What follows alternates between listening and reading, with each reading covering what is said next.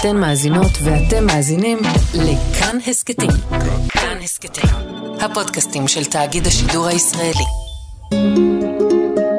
היסטוריה לילדים עם יובל מלכי. יצחק רבין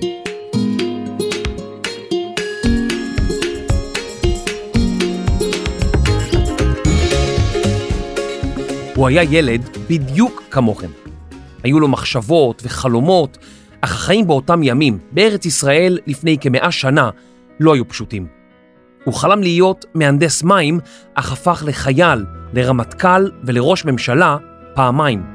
שמו היה יצחק רבין, והיום אספר לכם את סיפורו המיוחד, ממלחמה לשלום.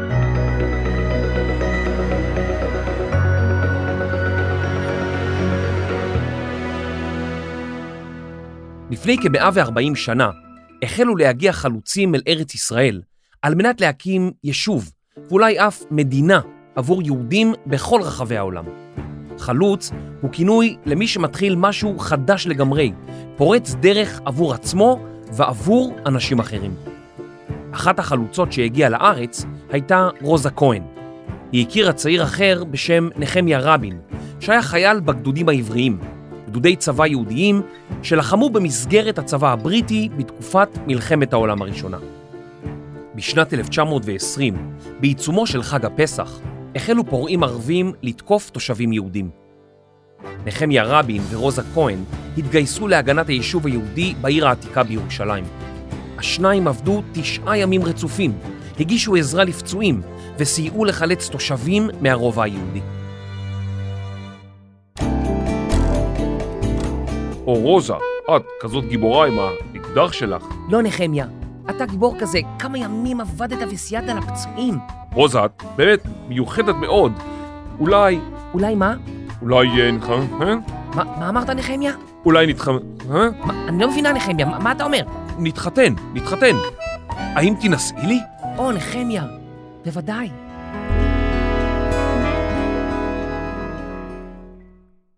רוזה ונחמיה אכן נישאו, וכעבור שנה, ב-1 במרץ 1922, נולד בנם יצחק. כשיצחק היה בן שנה, עברה המשפחה לתל אביב, שם יצחק גדל. כעבור שנתיים נולדה אחות ליצחק, רחל רבין. בין יצחק לרחל היה קשר קרוב מאוד, והם הרבו לבלות יחד, ואפילו היה להם אוסף בולים משותף. הוריו של יצחק פעלו רבות למען הציבור בארץ ישראל, והם שאפו, כמו כל היהודים בארץ ישראל, להקים מדינה. יצחק סיפר שבבית תמיד הרגיש בתחושת שליחות, תחושה בה אתה עושה דברים לא רק למען עצמך, אלא בעיקר למען אחרים, למען הכלל. הוריו של יצחק המשיכו לפעול למען הארגונים השונים שקמו על מנת לעזור לתושבי ארץ ישראל. הם פעלו בהסתדרות, ארגון העובדים הגדול בארץ, ובהגנה, ארגון המגן של היישוב. אמו של יצחק רבין זכתה בכינוי רוזה האדומה, על שם מנהיגה יהודיה אחרת בשם רוזה לוקסנבורג, והיא כיהנה כחברת מועצת עיריית תל אביב ופעלה להקמתה של מערכת החינוך העירונית. השיעור האהוב על יצחק היה שיעור טבע. הוא סיפר, את שיעורי הטבע לא למדנו בין כותלי הכיתה, אלא בטבע עצמו. שיעורים אלו הטביעו עליי רושם עצום. הם העניקו לי את התחושה לשטח הפתוח ולאהבת הנוף ולכל מה שקשור בארץ. יצחק התקבל לבית הספר החקלאי כדורי של מרגלות הר תבור, בצפון הארץ. בבתי ספר חקלאיים למדו להיות חקלאים או איכרים, לעבוד את האדמה, להאכיל את הפרות ולנהל משק שלם. באותה שנה הלכה אמו לעולמה ממחלה. בכדורי יצחק נודע כנער ביישן, שגם היה שחקן כדורגל מצוין. הנה יצחק, אנחנו רואים כאן את יצחק, הוא עודר, הוא שותל, הוא זורע, הוא חולב, הוא בועט, גול!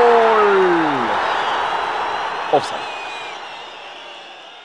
בדומה לרבים מחבריו ללימודים, יצחק הצטרף לארגון ההגנה, כבר כשהיה בן 16, כדי לסייע בשמירה על היישוב היהודי, טרם קום המדינה. יצחק רצה להיות מהנדס מים, ואף קיבל פרס הצטיינות. הוא תכנן להמשיך את לימודיו בחו"ל, אך נאלץ להישאר בארץ ישראל, כדי לעזור לשמור על הארץ. שלום יצחק, מה שלומך? אני בסדר גמור.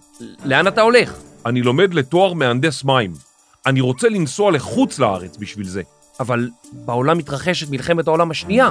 אני יודע. בגלל זה אי אפשר לנסוע. אז מה תעשה? אוי, לא, יריות. בוא מהר. חייבים להגן על המדינה. רגע, אבל מה עם לימודי הנדסת מים? אי אפשר כרגע. אי אפשר. בגיל שבו פורחות האהבות, בגיל 16, סיפר יצחק רבין, נתנו בידיי רובה כדי להגן על חיי, ולמרבה הצער, גם כדי להרוג בשעת סכנה. חשבתי שמהנדס מים הוא מקצוע חשוב במזרח התיכון הצחיח, אך נאלצתי להחזיק ברובה. המילה צחיח מתארת מקום שאין בו הרבה מים, בדרך כלל הוא יבש או מדברי. כשהיה בן 19, השתתף רבין בפעולה הצבאית הראשונה שלו. הייתה זו הפעולה הראשונה של הפלמ"ח, פלוגות המחץ, יחידת העילית והמבצעים של ארגון ההגנה. חברי הפלמ"ח היו אמיצים במיוחד ופעלו במקרים רבים כשלרשותם נשק דל, מעט מאוד מזון, וללא מכשירי קשר או אמצעים שיש היום לחיילים. על הציוד הדל חיפו הרבה אומץ, רוח לחימה ורעות, חברות מיוחדת. יצחק רבין סיפר כי הפלמ"ח ביטא באורח חייו דור של צברים מתנדבים. הוא ביטא סוג של ישראלי חדש, דמות הראויה לחיקוי הצעירים.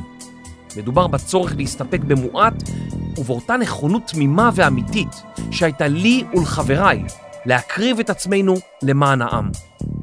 רבין התקדם בסולם הדרגות ובגיל 24 מונה לפקד על מאות אנשים באחד מארבעת גדודי הפלמ"ח.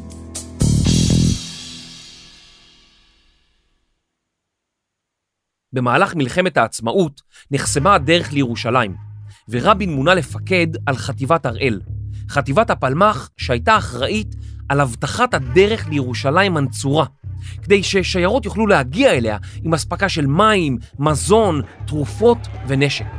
הקרבות מול הלוחמים הערבים היו קשים מאוד, והחטיבה תחת פיקודו של רבין ספגה אבדות רבות בנפש. בשנת 1943, ליד דוכן גלידת ויטמן בתל אביב, פגש יצחק בבחורה יפה ושמה לאה. חמש שנים לאחר מכן, בקיץ 1948, בזמן ההפוגה בין הקרבות של מלחמת העצמאות, השניים נישאו, ובמהלך השנים הביאו לעולם את ילדיהם, דליה ויובל. שם יפה, דליה. עם הקמת המדינה, היה דוד בן גוריון לראש הממשלה ולשר הביטחון הראשון. הוא חתם על הפקודה להקמת צבא ההגנה לישראל, צה"ל. לתוכו מוזגו כל ארגוני המגן של היישוב היהודי, ההגנה והפלמ"ח, והמחתרות אצ"ל ולח"י. המשמעות הייתה שארגון הפלמ"ח פורק. הדבר היה עצוב לרבים, ובמיוחד לחברי הפלמ"ח, שהיו מאוד גאים בהישגים שלהם. יצחק בחר להישאר בצה"ל, ודאג להשאיר איתו כמה שיותר פלמ"חניקים, כדי שהרוח המיוחדת של הפלמ"ח תישמר גם בצבא החדש.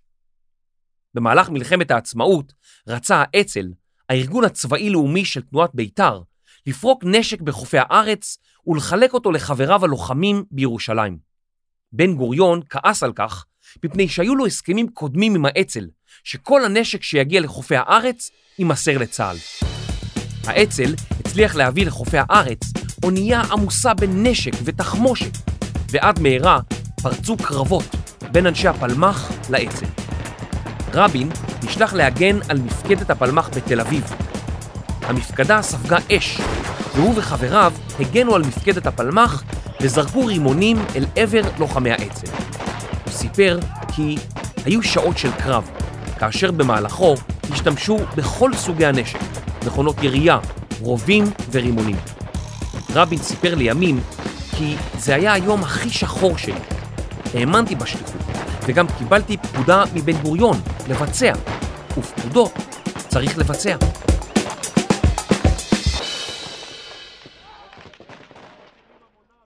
כשהיה יצחק רבין בן 32, הוענקה לו דרגת אלוף. שם התואר, אלוף, נלקח מהתנ"ך. שם המילה שימשה לתיאור ראש שבט או מנהיג של קבוצה גדולה. זה היה גיל צעיר מאוד בשביל דרגה בכירה כל כך. רבין שימש כאלוף פיקוד צפון, ראש אגף מבצעים וכסגן הרמטכ"ל. בשנת 1963, ראש הממשלה לוי אשכול מינה את רבין לרמטכ"ל השביעי של צה"ל. עתה הוא היה למפקד העליון של צבא ההגנה לישראל, והוא בן 41. על כתפיו של רבין הונחה אחריות רבה. באותה העת, האיומים על ישראל מצד מדינות ערב השכנות הלכו וגברו, ורבין הרמטכ"ל נדרש להכין את צה"ל למלחמה כוללת ולא פשוטה בכלל. בשנת 1967 הלכה והתגברה התחושה שמלחמה גדולה עומדת בפתח. נשיא מצרים נאצר הורה לחייליו להתקדם אל תוך חצי האי סיני ולהתקרב לקו הגבול עם ישראל. מצרים גם סגרה את מיצרי טיראן, וספינות לא יכלו להגיע לאילת. הדבר התפרש כהכרזת מלחמה.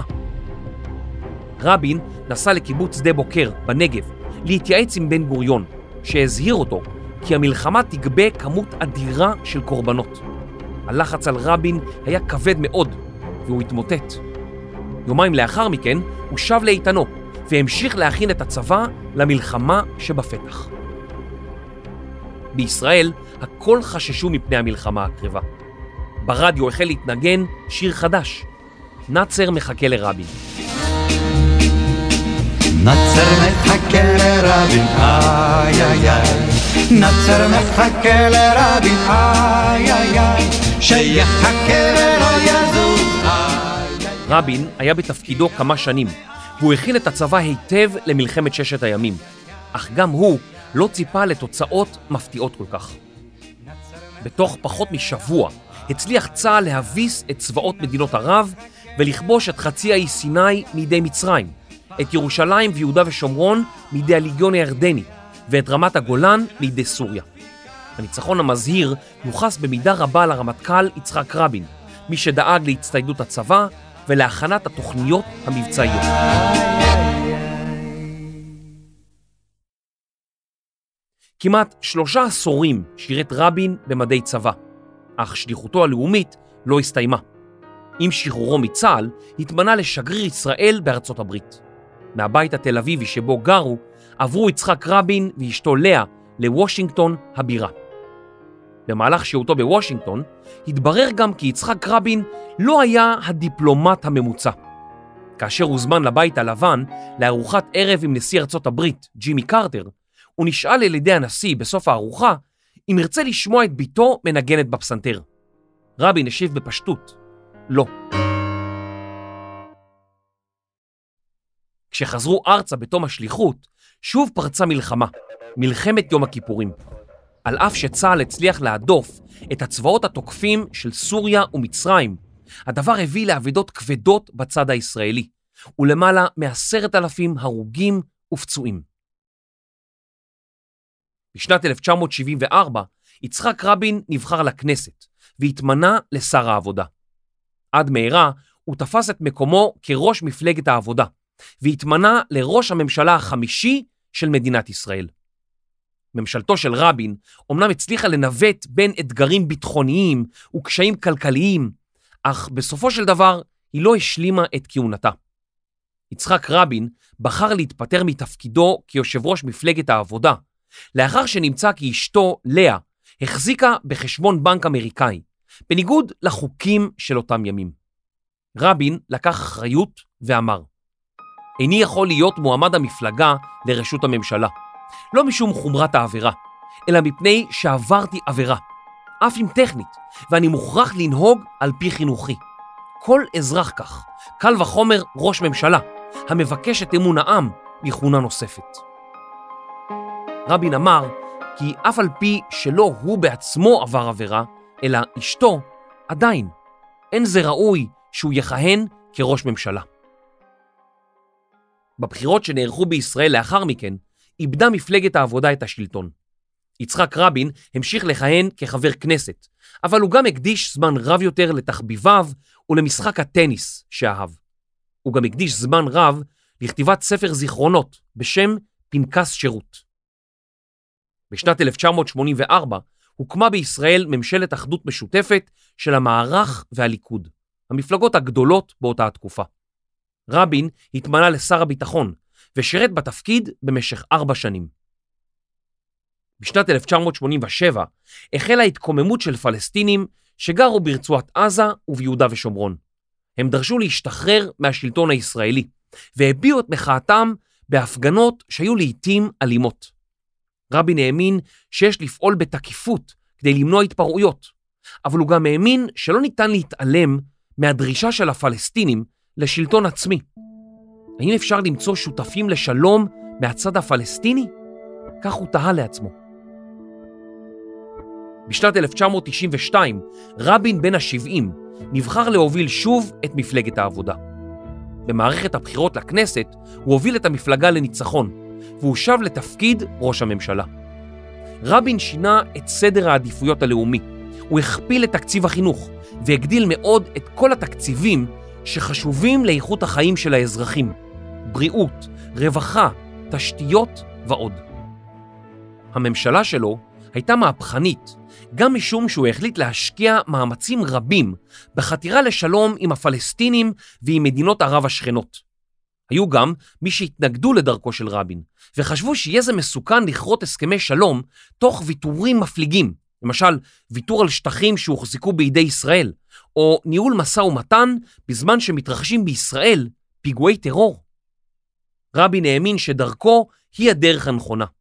בשעה שהוא גייס את תמיכתן של מדינות נוספות לתהליך השלום, ובראשן ארצות הברית, הוא הצליח להביא לסדרה של הסכמים עם אש"ף, הארגון לשחרור פלסטין.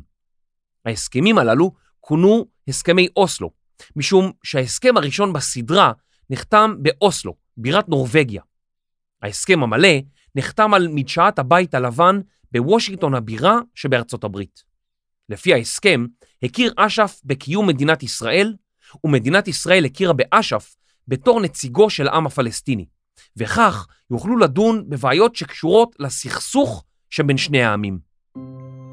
יצחק רבין לא חתם בקלות על ההסכם עם יאסר ערפאת, יושב ראש הרשות הפלסטינית, שהיה אחראי לפיגועי טרור ולמותם של רבים. רבין אמר באותו טקס בוושינגטון, באנו מארץ מיוסרת, מעם, מבית, ממשפחה שלא ידעו אפילו שנה אחת, חודש אחד בחייהם, שבו לא בכו אמהות על בניהן. אבל באנו כאן כדי לשים קץ לשנאה, כדי שבנינו ונכדינו לא יחוו עוד את המחיר הכואב של המלחמה. רבין הוסיף באומרו לפלסטינים, די לדמעות ודי לדם, די. אין בנו שנאה כלפיכם, אין אנו תאבי נקמה. אנו כמוכם, אנשים שרוצים לבנות בית, לטעת עץ, לאהוב ולחיות לצדכם בכבוד, באהדה, כבני אדם, כבני חורים.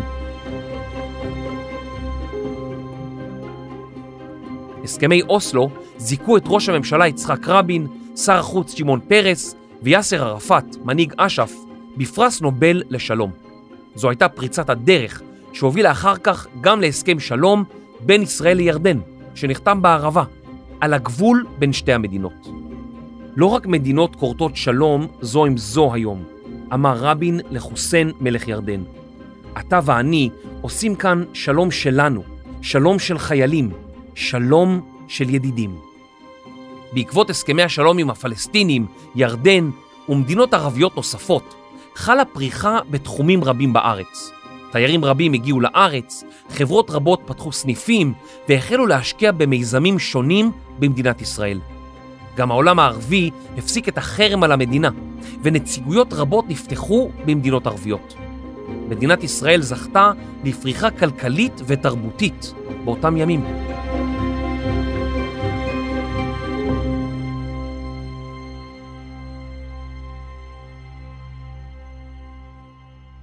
באחד מנאומיו פנה רבין לדור הצעיר, ואמר לו כי זמנים משתנים, וגם מדינות. מה שהיה לפני 50 שנה שונה ממה שיש היום, ולכן הצעירים צריכים למרוד בחוכמה, בדברים ידועים ומוסכמים, על מנת לשנות אותם, ולהפוך את המדינה שלנו לטובה יותר. הסכמי השלום, על אף שהייתה להם תמיכה ציבורית רחבה, עוררו גם התנגדות. רבים חששו שאם יימסרו אדמות ושטחים לפלסטינאים, הם ישתמשו בהם כנגד מדינת ישראל בבוא מן הימים. אחרים חשבו שחלק מהמקומות שרוצים למסור לידי הפלסטינים מוזכרים בתנ"ך, ולכן אסור למסור אותם.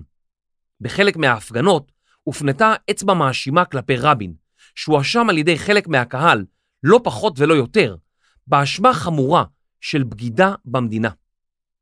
באותם ימים סוערים נשא רבין נאום בו אמר כי אין אנו שוכחים לרגע כי בין שתומכים במהלכים שלנו ובין שמתנגדים להם, כולנו אחים, כולנו יהודים, וגורל אחד לכולנו. הוויכוח הפוליטי בישראל הלך והחריף, והחלו להישמע קריאות לנקוט באלימות ואף ברצח על מנת לחבל בתהליך השלום.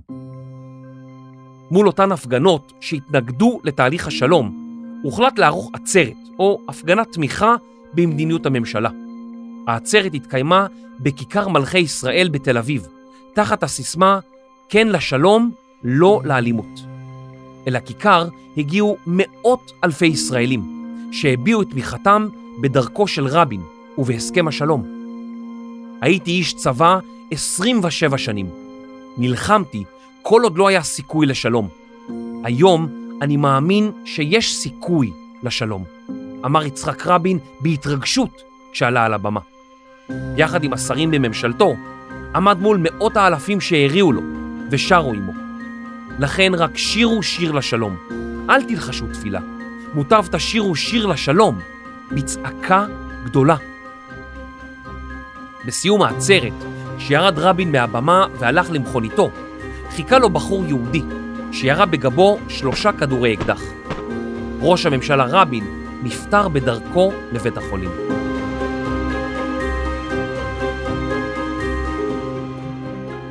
באותן שנים למדתי באוניברסיטה בארצות הברית, ואני זוכר את הרגע שהודיעו על הרצח. רכבתי על האופניים שלי חזרה הביתה, דמעות ניגרות על הלחיים ושלג שירד בחוץ. לעולם לא אשכח את פתיתי השלג הקפואים והדמעות החמות שלי שהתערבבו זה בזה באותו יום נוראי. נשיא ארצות הברית ביל קלינטון, המום ממעשה הרצח, נשא נאום מיוחד, שבו אמר בעברית את צמד המילים שלום חבר. רבין נקבר בחלקת גדולי האומה בהר הרצל שבירושלים, בטקס שבו השתתפו רבים ממנהיגי העולם. הטקס נפתח בצפירה בת שתי דקות שנשמעה בכל רחבי הארץ. בשבוע שלאחר הרצח נהרו אלפי אנשים לכיכר מלכי ישראל והניחו פרחים ונרות לזכרו של יצחק רבין.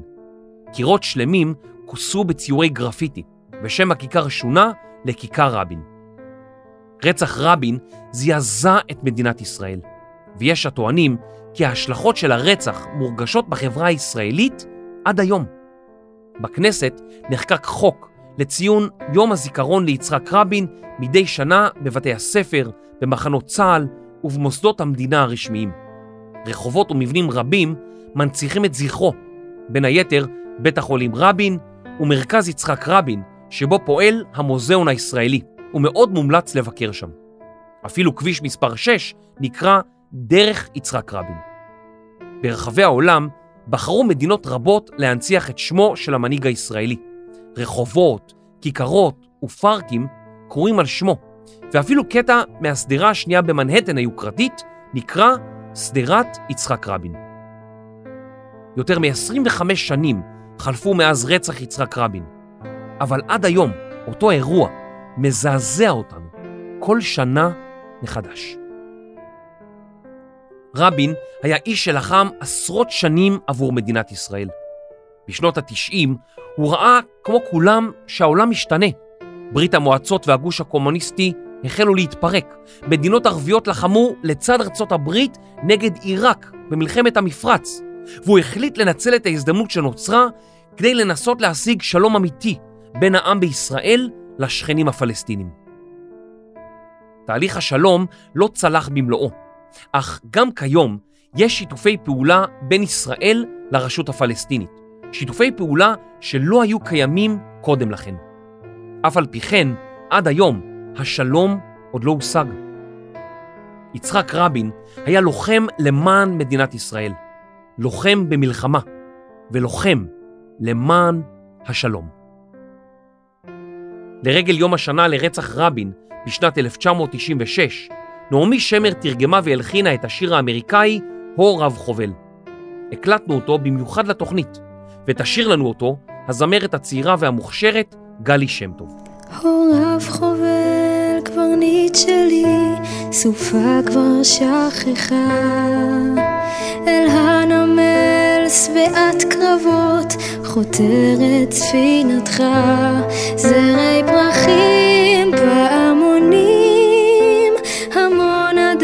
צוהל, כאשר ספינת הקרב שלך קרבה אל הנמל, אבוי ליבי, ליבי, ליבי, הוא כתם דם שוטט, באשר עבר חובל שלי, צונח קר ומת.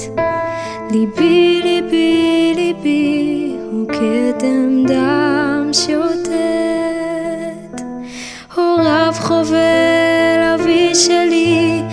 הקשב לכל פעמון.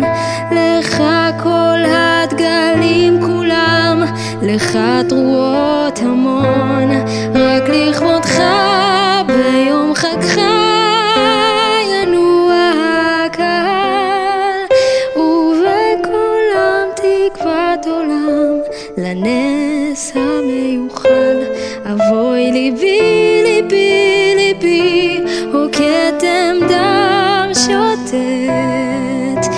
באשר עבר חובל שלי, צונח קר ומת.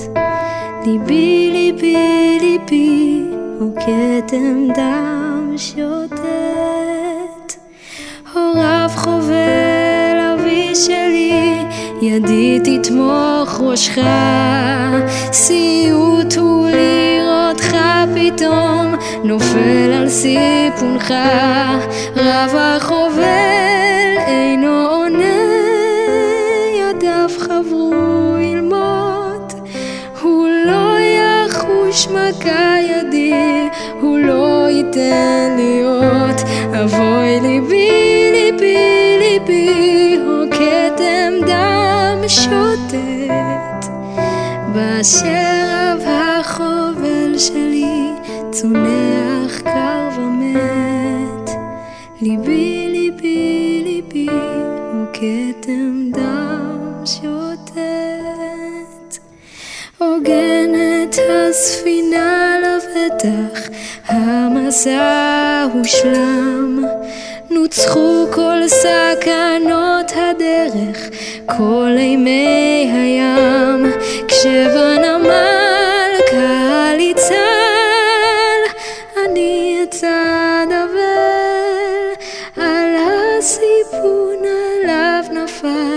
אבי רב החובל, אבוי ליבי, ליבי, ליבי, הוא כתם דם שוטט, באשר רב החובל שלי, צונח קר ומת. ליבי, ליבי, ליבי, הוא כתם דם שוטט.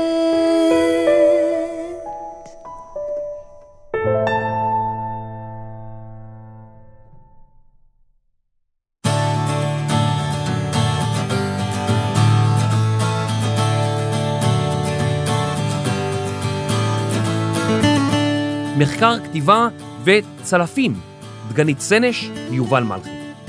פיתוח תוכן וחלב פרות בכדורי, תומר שלוש.